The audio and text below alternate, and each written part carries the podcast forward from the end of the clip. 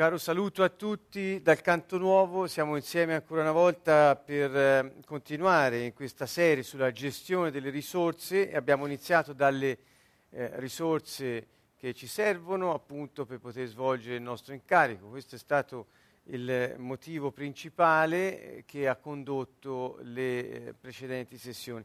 Questa è la quarta sessione di questa serie e stasera, come vedete, abbiamo un sottotitolo molto interessante, il pericolo dell'avidità. Abbiamo iniziato a parlarne la volta scorsa eh, citando alcuni ba- eh, passi evangelici dove Gesù ha a che fare con gente attaccata al denaro.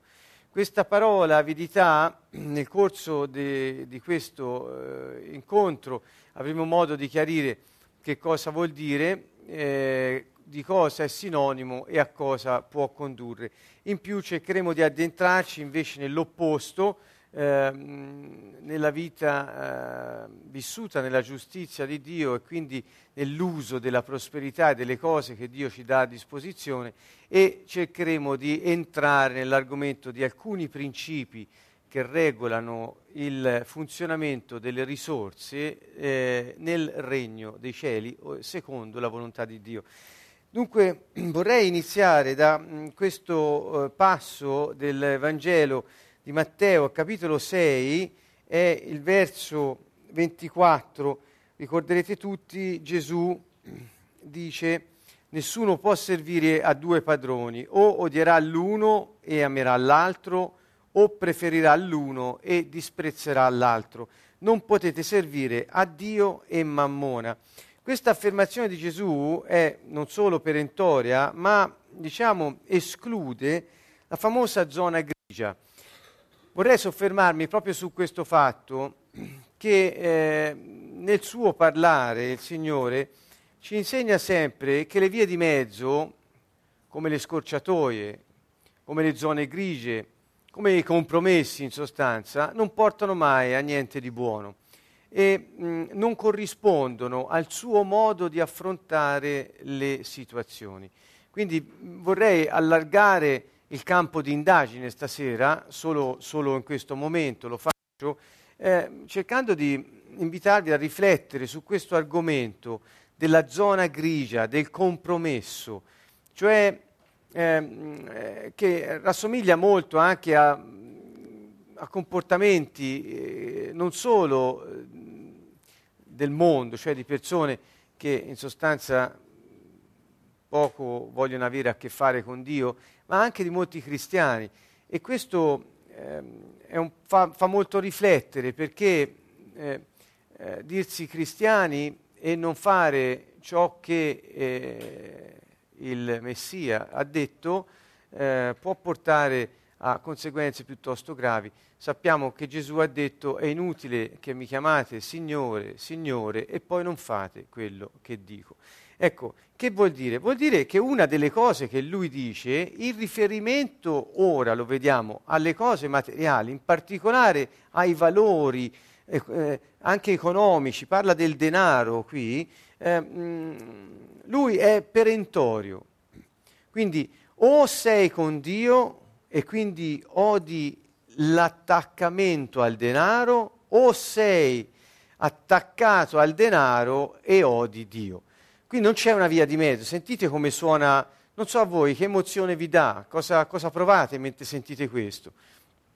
Intanto vorrei chiarire una cosa, questa parola mammona ehm, non, non, non, stiamo qui a spiegare grandi cose sull'etimologia o la derivazione di questa parola, non vuol dire altro che la impersonificazione dell'avidità, cioè dell'attaccamento del cuore dell'uomo al denaro. E tanto questo attaccamento del cuore dell'uomo al denaro è, ha, ha, un suo carattere di malvagità, secondo Dio, che è quasi una persona, è chiamato mammona come se fosse un nome proprio e mh, mm, individuato poi anche come una specie di idolo, questo mammona che è il dio denaro. In sostanza non si parla di un, di un dio denaro, ma dell'attaccamento del cuore dell'uomo al denaro e al potere che il denaro rappresenta. Vorrei dire a tutti che eh, il denaro, eh, la sete del denaro in realtà, e questa è una riflessione mia, per cui eh, ha il limite che ha, viene da me, insomma, eh, voglio dire, non è eh, probabilmente comune a tutti, ecco questo voglio dire il limite, non, non, non, svaluto la mia impressione, ma voglio dire questa impressione qui è che mh, il ricco che è attaccato al denaro, eh, e ripeto, il ricco che è attaccato al denaro, quindi ci sono delle persone ricche che non sono attaccate al denaro con il, pro, con il loro cuore, ma il ricco che è attaccato al denaro, in realtà non cerca il denaro di per sé, ma il potere che il denaro rappresenta. Ecco, questa è la mia impressione, il potere. Così come quindi, una persona ricca attaccata al denaro in realtà corre dietro al potere perché il denaro consente di fare ciò che vuole. E così la persona che def- possiamo definire povera, che non ha quel denaro come ricco per avere il potere, è attaccato alle cose, perché ne ha bisogno e non ne ha. Quindi in tutti e due i casi il ricco attaccato al denaro e il povero che fa fatica ad arrivare in fondo corrono dietro a qualcosa, l'uno al potere, l'altro alle cose. In realtà eh, se entrambi perdono la bussola, dove l'unica soluzione è Gesù Cristo, chiaramente rischiano di perdersi entrambi. Quindi ehm, vorrei ridimensionare un po' questa situazione del, delle ricchezze che le persone considerano di per sé una cosa malvagia.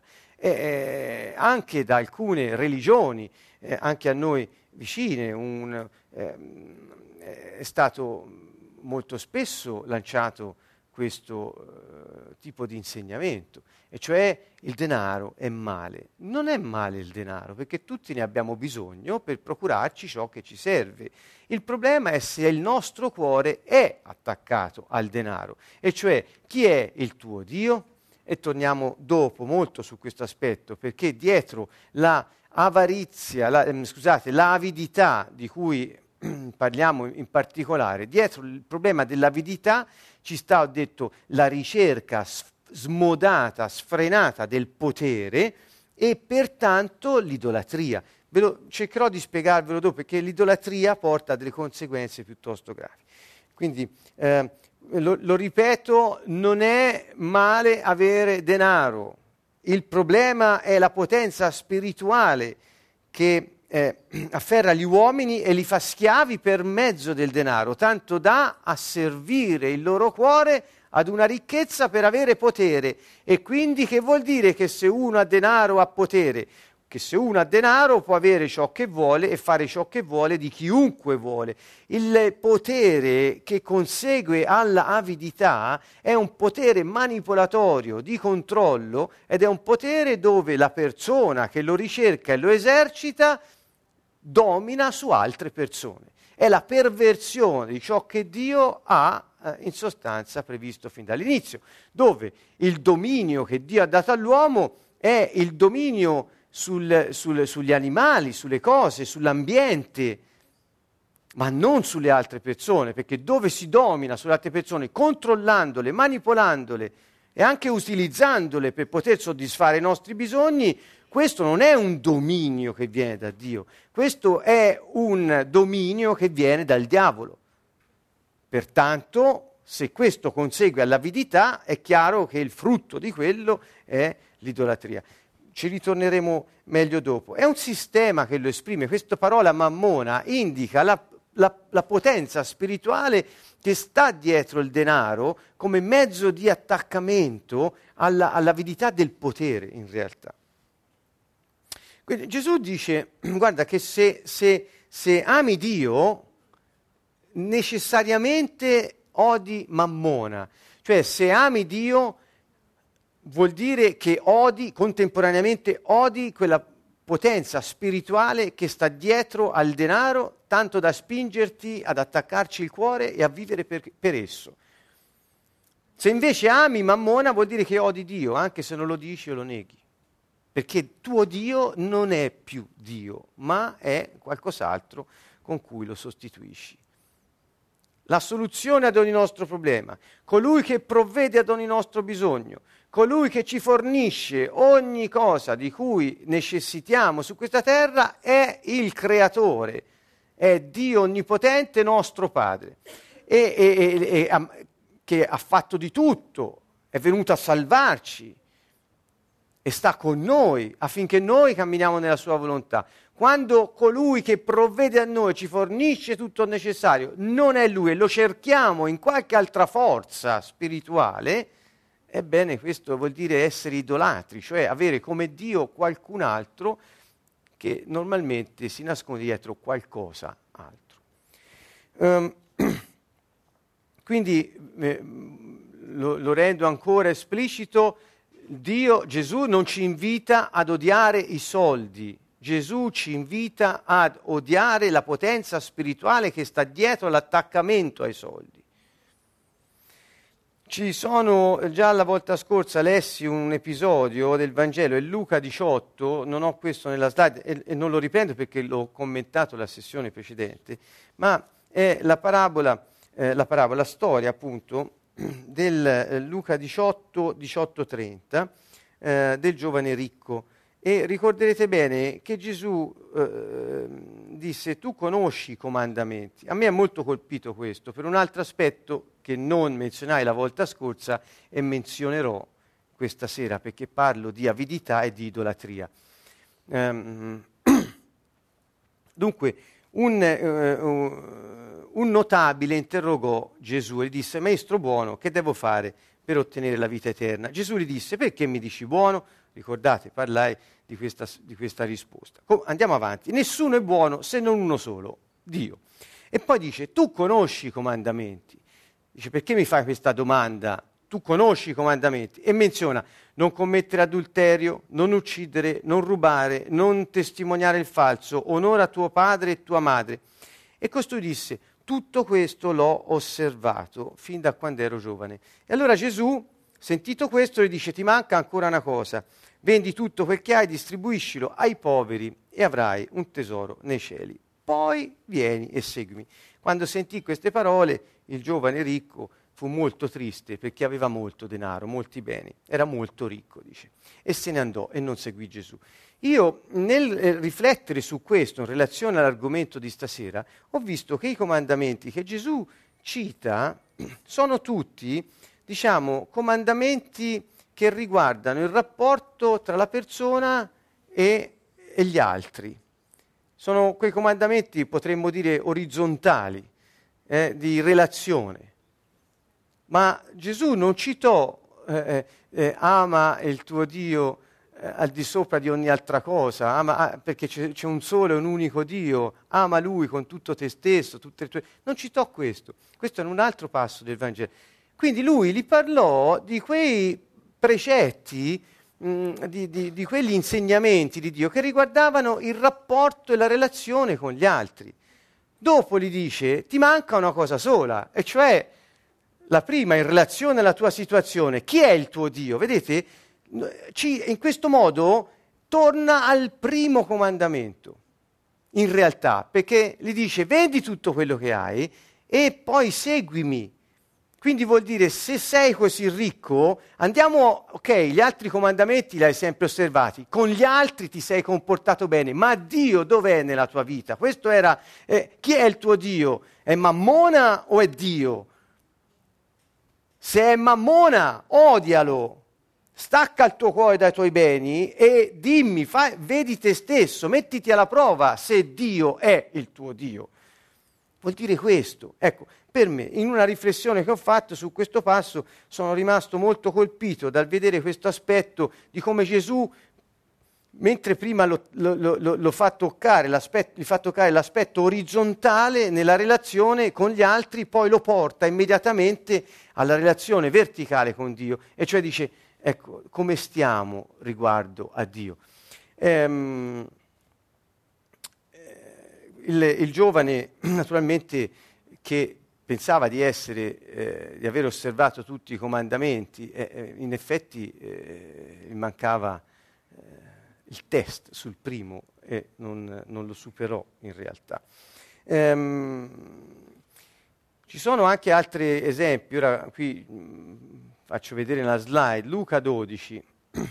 E Gesù, uno della folla disse a Gesù, Maestro, di a mio fratello che divida con me l'eredità. Quindi volevano coinvolgere Gesù nel fare il giudice e l'arbitro su questioni di, di quattrini, di eredità tra persone. Questo era, diciamo, all'epoca un, un, una cosa piuttosto comune.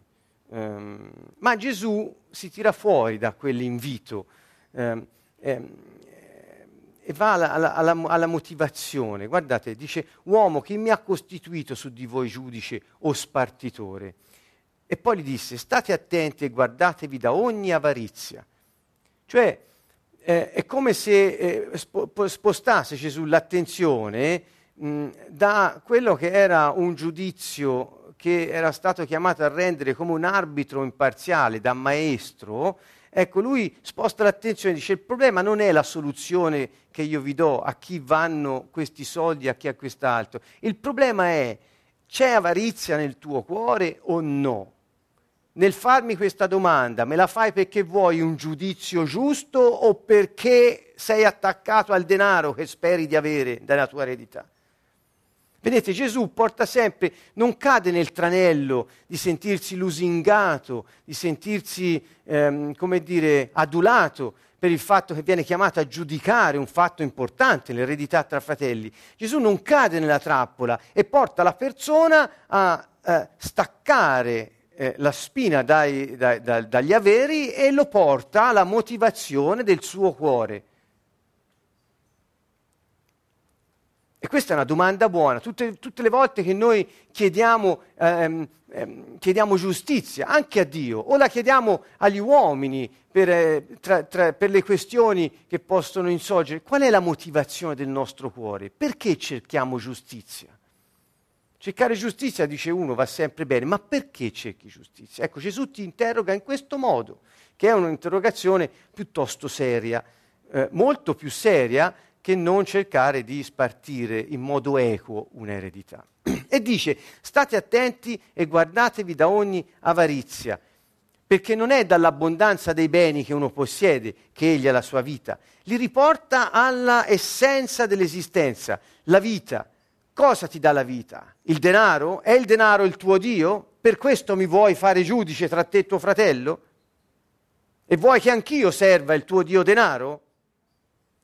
Ecco, la, allora disse loro questa parabola a questo punto, per spiegare loro, per dargli un briciolo di indizio su cui continuare a cercare, cioè eh, la campagna di un uomo ricco fruttò abbondantemente. Egli ragionava così fra sé, che farò poiché non ho dove riporre i miei raccolti? E disse, farò questo, demolirò i miei granai, ne costruirò altri più grandi, vi raccoglierò tutto il mio grano e i miei beni e dirò all'anima mia, Anima mia, tu hai molti beni ammassati per molti anni. Riposati, mangia, bevi e divertiti. Mi sembra uno che accumula quei fondi pensione eh, ai tempi di, di oggi, insomma, eh, tutto pronto per molti anni, ammassato da una parte. E, e, ma Dio gli disse, stolto, questa notte stessa l'anima tua ti sarà ridomandata e quello che hai preparato di chi sarà? Torna al problema dell'eredità perché se lui muore qualcuno l'avrà, di chi sarà? È come se tornasse alla domanda iniziale. Quando se la spartiscono, con che motivazione se la spartiscono i tuoi eredi che hanno imparato da te ad accumulare tesori su questa terra? Io ci vedo questo, non so voi, insomma, mm, può darsi che sia anche questo il, il, il, il filo conduttore di questa interrogazione che Gesù pone a questa persona. Dunque, io no, qui non voglio dirvi di di non eh, eh, cosa potete o non potete fare con i vostri soldi. La, la, la, l'accento del Signore è sulla motivazione e sulla um, efficacia. Vedete, non c'è uno spazio enorme per un moralismo, diciamo, religioso che non ci interessa. Quindi motivazione. Ami Dio o ami Mammona? Vuoi, vuoi una parte dell'eredità perché sei attaccato ai beni o per cosa altro?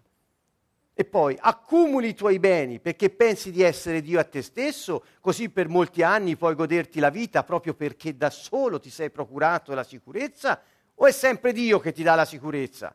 tanto Dio è Dio che stanotte ti sarà richiesta indietro la tua anima. E a chi andranno i tuoi beni? A due eredi che andranno da un maestro a chiedere io voglio la mia parte di eredità. E così continua la ruota. Proprio in questa settimana noi abbiamo affrontato un tema molto importante sulla guarigione dell'albero di famiglia, eh, dove abbiamo visto che determinati eh, eh, vissuti dei nostri antenati hanno una ripercussione nella nostra vita biologica, psichica, comportamentale e spirituale. Ecco, quindi anche qui io ci rivedo Gesù che ripropone questo tema. E ancora, Giobbe lo saltiamo, eh, ecco qui restiamo su quest'ultima domanda. Eh, Luca 12, l'ultimo aspetto che voglio farvi vedere. Luca 12, 13, 20. Uno della folla, ecco, vedete, è lo stesso, è lo stesso passo, però visto su Luca. E qui dice, eh, uno della folla gli disse, maestro, di a mio fratello che divida con me l'eredità. Ma egli rispose, uomo che mi ha costituito giudice e mediatore sopra di voi, è la stessa risposta, e, disse, e poi gli disse, guardatevi e tenetevi lontano da ogni di qua usava avarizia, in Luca usa cupidigia come parola, perché anche se uno è nell'abbondanza, la sua vita non dipende dai suoi beni. Ecco, qui in Luca io trovo una maggior chiarezza nel pensiero di Gesù. Eh, non perché non l'avesse chiaro nel modo in cui è stato riportato, almeno per il, lo scopo che vi voglio proporre io. Che vuol dire cupidigia? Cupidigia vuol dire brama, sfrenata, smodata, del, eh, di beni materiali, di cose o denaro. Quindi la cupidigia è l'atteggiamento di colui che ama con tutto se stesso, con tutte le sue forze, con tutta la sua anima, il denaro. Questa è la cupidigia, che in, in, in Matteo chiama avarizia, in altre parti è chiamata avidità. Insomma, il concetto è questo, è il concetto dell'amore per il denaro. Quelle stesse parole che io vi ho menzionato, amare eh, il tuo Dio con tutto te stesso, con tutte le tue forze, con tutta la tua mente, con tutta la tua anima. Sentite, queste parole qui che Dio dice riferitele a me, questo è Deuteronomio 6, mi pare al verso 25 che vi ho appena citato, e, e, e dice Dio, questo è il precetto da osservare, il primo, importante, cioè Gesù stesso poi ripete questa affermazione che ora ho fatto io e dice questo è il grande comandamento quando lo interrogano. Qual, qual è il più grande comandamento? E lui menziona questo e cita Deuteronomio 6, questo di amare Dio con tutti noi stessi. Quando questo amore con tutto noi stesso, quando ogni pensiero è rivolto a quello, quando ogni desiderio è rivolto a quello, quando ogni motivazione è per quello, non è rivolta a Dio, ma al denaro e al potere che nasconde, questa è idolatria, perché diventa Dio. Ecco Gesù dice dunque, la tua vita non dipende dall'abbondanza dei beni. Avere beni in abbondanza è il desiderio di, ehm, che noi abbiamo beni in abbondanza, è il desiderio di Dio per noi. Lo dissi alla prima lo dissi alla prima sessione di questa serie. Dio ha creato tutto f- per la prosperità e perché l'uomo avesse in abbondanza. Quindi Gesù non dice che è male avere in abbondanza ciò che ci serve, perché lui è, un, è, è, è buono e lui ci ha dato un incarico, ci ha messi su questa terra per vivere la vita che lui ha pensato per noi. Quindi ha creato tutto perché si riproducesse con abbondanza, non mancasse mai a nessuno, anzi avessimo sempre di più per poter svolgere il nostro incarico e fare partecipi anche gli altri di ciò che abbiamo in abbondanza. Insomma, ne parliamo dopo di questo. Ma quindi non è male l'abbondanza. Gesù dice, quando pensi che la tua vita dipenda dall'abbondanza dei beni che hai, attenzione, perché la tua vita ti può essere richiesta stanotte. I tuoi beni non ti proteggono. Mammona non è Dio. Gesù sta dicendo questo, Mammona non è Dio, cioè il, il potere del denaro non è Dio. Io mi appello alla, alla, alla, al cuore, all'ascolto, alla coscienza, meglio di tutti coloro che siamo, di noi che siamo qui di coloro che sono all'ascolto di questo, di questo incontro, di questo video eh, o file audio, chiunque lo sentirà solo come audio, dico mi appello alla vostra coscienza, ascoltate questo invito di Gesù, aprite il vostro cuore a valutare l'ipotesi che abbiamo messo la nostra sicurezza nelle cose che abbiamo in abbondanza, piuttosto che in colui che ha creato l'abbondanza delle cose perché noi avessimo la vita. Ecco, questo era fondamentalmente il cuore del messaggio di questa sera.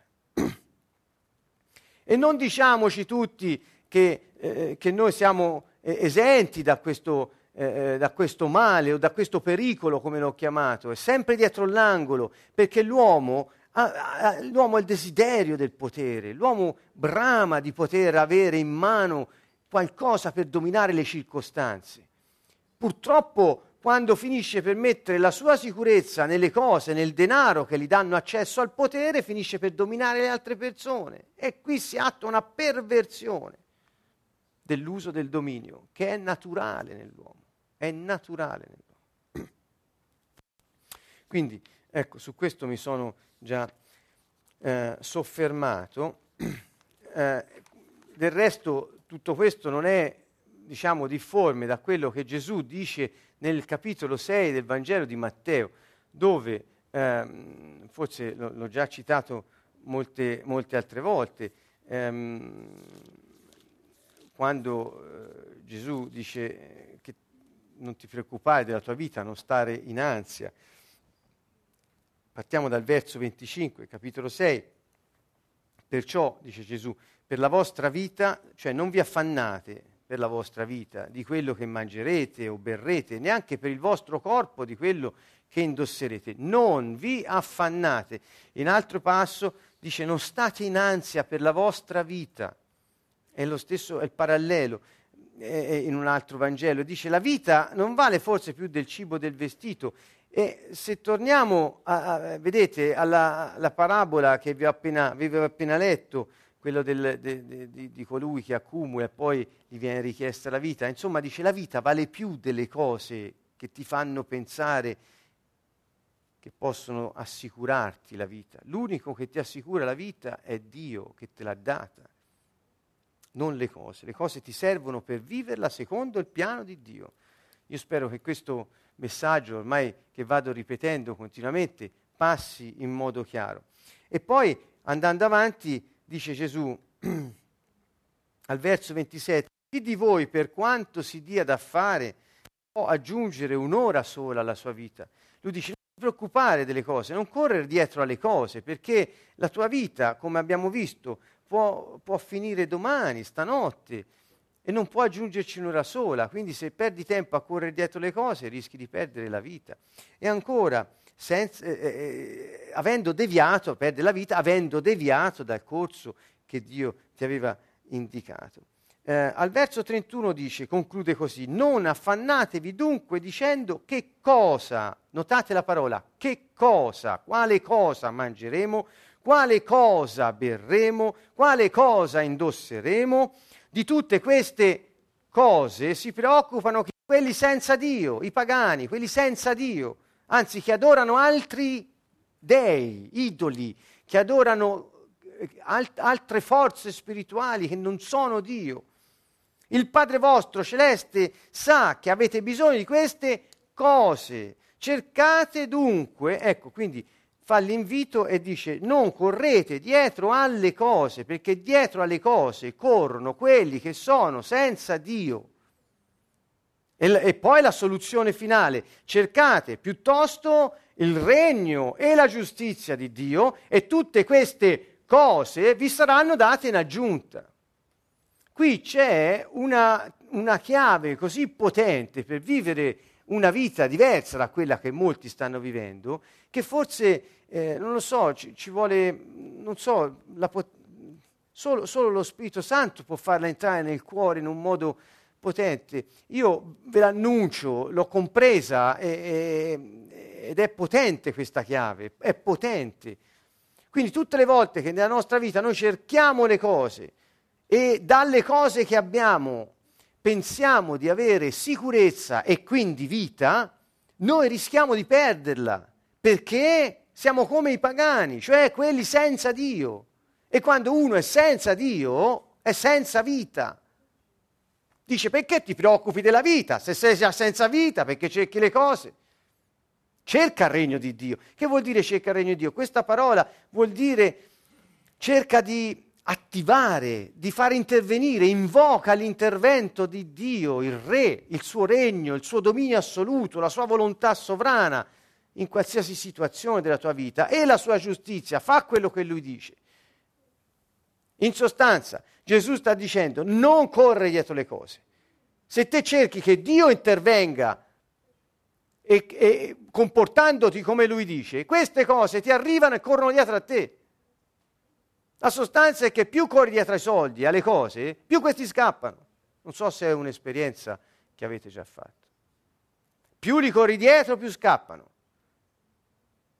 Più invece confidi nell'intervento sovrano di Dio e vuoi e vivi come Lui ha detto di vivere, più queste cose ti rincorrono. È un cambio radicale. Quindi eh, Non correre dietro alle cose, ai soldi, perché questi devono correre dietro a te. È proprio il contrario. Il punto di snodo qual è? Chi ami? Chi è il tuo Dio? Vivi nella giustizia? Cerchi l'intervento di Dio, che è la tua sicurezza nella tua vita? O demandi questa sicurezza alle cose che possiedi, magari in modo abbondante? Fatti una domanda, forse c'è dietro una sete di potere che stai appagando? E con quel potere forse puoi pensare di valere più di altri, di dominare altre persone. Ecco, sono, tutte, tutti step che possiamo fare nel, nell'interrogarci, nel chiederci chi abbiamo dentro il nostro cuore. Uh, sulla prosperità la giustizia io non voglio dire molte parole perché ho già detto ora, se fai quello che Dio dice e e ti aspetti che lui intervenga, hai fiducia che lui interviene, cioè è matematico che il suo piano si svolge e il suo piano prevede che tu abbia successo nelle tue imprese e che tu viva non mancando di nulla. Ecco, questo è, è piuttosto chiaro. Piuttosto chiaro. E quindi, questo, quindi fare quello che Dio dice di fare riguarda la giustizia. Giobbe è un uomo, vedete, eh, ho già parlato di Giobbe in un'altra serie, quando si parlava delle crisi e di andare oltre la crisi, Giobbe è uno che è una persona che aveva attraversato cri- una crisi tremenda, nel senso che aveva perso tutto, da cose a persone, quindi da cose e affetti, eppure è rimasto fedele a Dio. Fedele che vuol dire? Vuol dire che nonostante questo non ha attribuito a Dio ehm, il male che stava soffrendo, perché noi sappiamo dietro le quinte che era un'idea del diavolo che l'aveva pensata e la stava mettendo in essere. Quindi è, è nel rimanere fedele a cosa? All'amore per Dio fedele alla fiducia che Lui è buono ed è Dio e dice benedetto il nome del Signore, il Signore dà, il Signore toglie, che dia, che tolga o che permetta che io non abbia. La sostanza era questa, è sempre benedetto perché Lui sa cos'è meglio per me. Quindi è questo il senso eh, che ci lascia, quindi questa giustizia che non è altro che una fiducia fedele che continua a tenerti nel solco di Dio aspettando con fiducia il suo intervento. Um, e difatti poi Giobbe ebbe una sorte eccezionale, suo, rimase nel suo destino e quando era la pienezza del tempo Giobbe eh, conobbe Dio in un modo diverso proprio grazie a questa situazione e poi eh, finì i giorni della sua vita in una prosperità addirittura il doppio di quella che aveva prima. Quindi ecco, collegarla alla giustizia. Vediamo, prosperità e giustizia, il Salmo 23. Il Signore, quante volte l'abbiamo pregato questo Salmo? Pure parla di questo. Il Signore è il mio pastore. Cosa mi manca? Nulla. Cioè, allora, chi, chi dice che Adonai, il Signore, cioè il proprietario, il proprietario di cosa? Il proprietario di tutto ciò che esiste, è colui che mi guida, mi conduce, mi protegge, mi sfama. Che mi manca? Nulla. Lo ripeto, perché nulla mi manca? Forse qui manca invece a chi prega questo salmo, a chi legge, non a tutti ovviamente, sto cercando di enfatizzare alcuni punti che voglio far risaltare, ma se noi lo preghiamo con una piena consapevolezza, è chiaro che la conclusione è, eh, è quasi sbalorditiva, e cioè siccome il proprietario dell'universo è colui che mi guida, mi sostiene, mi sfama, mi protegge, tutto ciò che è suo è usato per guidarmi, condurmi, sfamarmi, proteggermi. Per cui mi manca nulla. Il problema è se il suo proprietario, che è il suo pastore, è uno che non ha nulla. E quindi cosa mi manca? Anche tutto, può darsi. Ma non se Dio Adonai, che vuol dire proprietario, è il mio pastore. Il Signore è il mio pastore, nulla mi manca. Io spero che da oggi in poi, quando preghiamo con questo salmo, preghiamo con una consapevolezza diversa. Il proprietario di tutto ciò che esiste, visibile e invisibile, è colui che mi guida, mi conduce, mi protegge e mi dà tutto ciò che mi serve, per cui nulla mi manca. Anche in una crisi nulla mi manca. Perché? Perché colui che è proprietario di tutto è il mio pastore.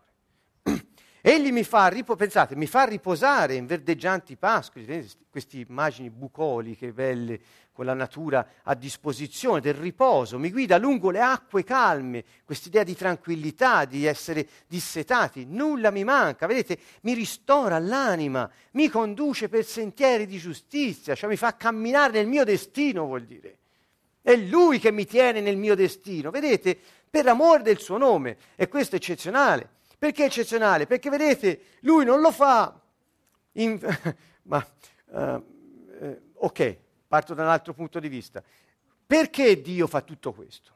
Perché lui che è proprietario di tutto per diritto di creazione, ha creato tutto ed è il proprietario di tutte le cose, visibili e invisibili. È il re assoluto, perché ness- nessuno può creare se non Dio che è creatore. E dunque, che cosa fa Dio? Per amore del suo nome,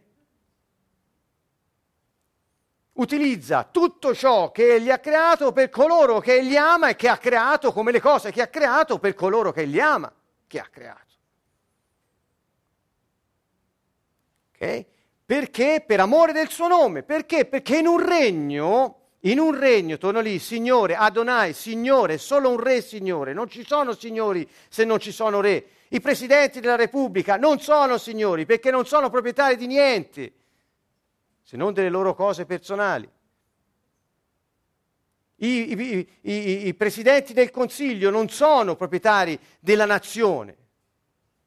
Solo un re è proprietario di tutto ciò che c'è nel suo territorio. E quindi che fa questo re?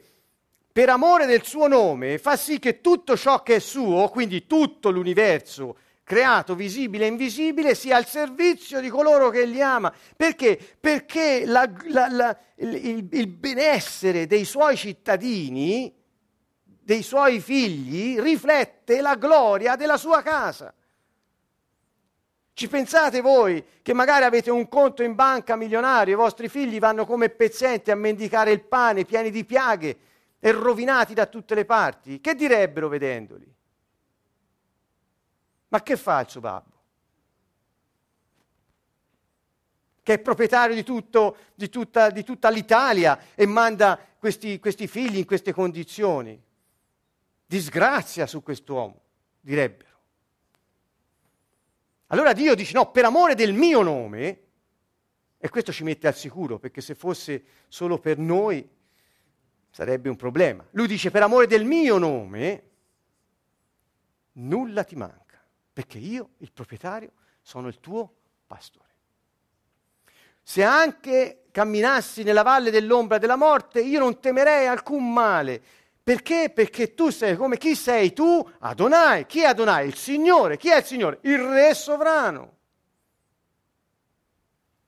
Il tuo bastone e la tua verga mi danno sicurezza. Il pastore che usa questi strumenti per, danno sicurezza, anche se è un momento difficile, addirittura ombra della morte. Momento di, di, difficile. Perché? Perché lui è il proprietario della vita e nessuno può dare consiglio allo Spirito Santo, nessuno. Allora la sicurezza è che Adonai è il mio pastore. Per me dice, per me, per, perché, per me? Perché, perché ci ama Dio e per amore del suo nome, lui per me imbandisce la tavola, dove sotto gli occhi dei miei nemici cosparge di olio il mio capo, la, la, la mia coppa, il mio calice trabocca. Sentite che, che descrizione di abbondanza, di, di, di, una cosa prospera, una cosa, certo, beni, vedete, beni e bontà l'accompagneranno tutti i giorni della mia, mi accompagneranno tutti i giorni della mia vita. Scusate gli errori di, di... Quindi non mi mancherà niente.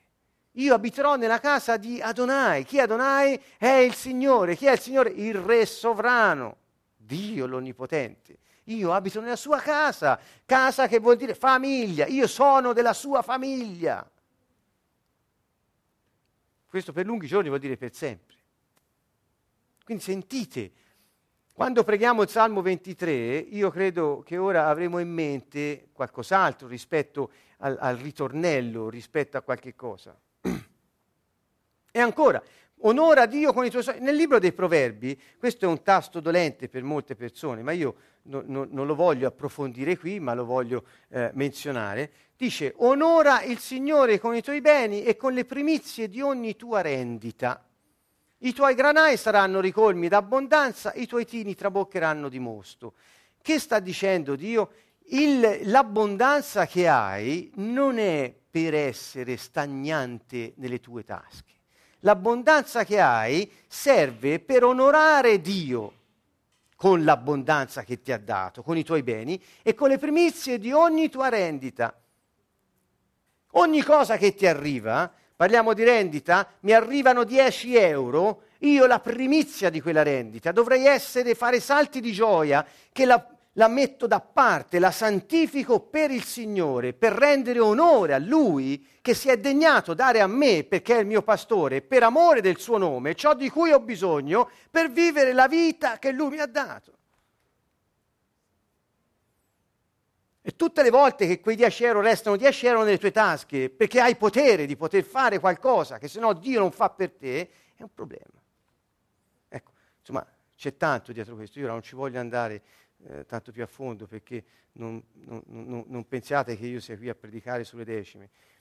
Io sto dicendo, sto dicendo che l'uso di tutto ciò che abbiamo, e questo è, un è uno step eh, un, un più avanzato, dopo quello che abbiamo detto finora, è per onorare il Signore. Nel Nuovo Testamento si dice tutto ciò che facciamo, facciamolo a gloria di Dio. Quando mangiamo, mangiamo a gloria di Dio. Quando eh, diciamo qualcosa, diciamolo a gloria di Dio. Che vuol dire?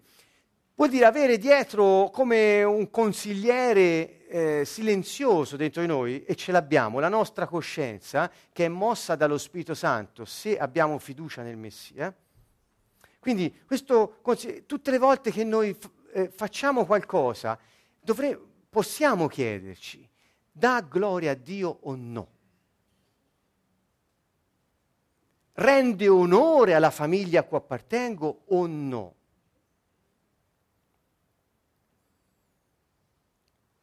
Non solo in quello che faccio, in quello che dico, ma anche in come uso le cose che Lui mi dà e me le dà non perché io le tenga per me, ma perché io le usi per il mio incarico sulla terra, per vivere la vita che Lui mi ha dato. Ecco, questo vuol dire onorare Dio con i nostri beni. Um, c'è, eh, vedete, prosperità e giustizia, un cuore puro serve, non idolatria. Per vivere il nostro destino, intendo, eh, invito tutti, se volete, a leggere il mio libro, ora non ne ho una copia qui a portata di mano, ma eh, La vita in 4D, dove parlo del destino dell'uomo. dicendo che l'uomo ha un destino che è stato preparato da Dio per lui, ma se vuole, e qui ha la libertà, la scelta libera di viverlo oppure di fregarsene e farsi una vita diversa. Ecco, quindi la nostra libertà sta nel aderire al piano di vita che Dio ha per noi o eh, vivere così alla giornata seguendo i consigli del diavolo, insomma, o l'uno o l'altro. Ecco, eh, per vivere il, il, nostro destino abbiamo bisogno di un cuore puro. Per quello Gesù, quando vanno lì e gli chiedono eh, sui comandamenti, che devo fare, lo vedi come sono bravo, te che ne dici? Lui dice, non, non casco nella tua trappola, vediamo il tuo cuore dov'è, vediamo chi è il tuo Dio, qual è la motivazione che ti spinge. Allora ci vuole un cuore puro, perché se non hai il cuore puro per Dio, cioè se è attaccato da qualche altra parte, non, non, lo puoi seguire Gesù. E lui dice, poi seguimi, poi seguimi. E dice, era triste e non lo poté seguire. Colossesi 3.5, Paolo dice, fate dunque morire, cioè eh, fate in modo che non vivano più in voi, ditelo come volete, che cosa? Ciò che in voi è terreno. E cos'è terreno? Eh, eh, eh, questo molto, a me mi ha colpito molto. Ecco. Fornicazione, impurità, passioni, desideri cattivi e cupidigia, che è idolatria. Allora, cos'è l'idolatria? Cupidigia. Vedete, io torno ora all'inizio, stiamo per finire il tempo a nostra disposizione questa sera. La, quando ho iniziato dicendo l'avarizia, l'avidità, scusate, le metto sempre insieme. Eh, l'avidità o cupidigia, come era usato nei due diversi Vangeli, ho concluso è idolatria. Non me l'ero inventato, è scritto nella lettera ai Colossesi. La cupidigia è idolatria ed è ciò che è di terreno in noi che siamo chiamati a far morire. So se vi è chiaro questo passaggio, io non vorrei eh, perderci molto tempo di più perché è evidente, questo non ha bisogno di tanti commenti.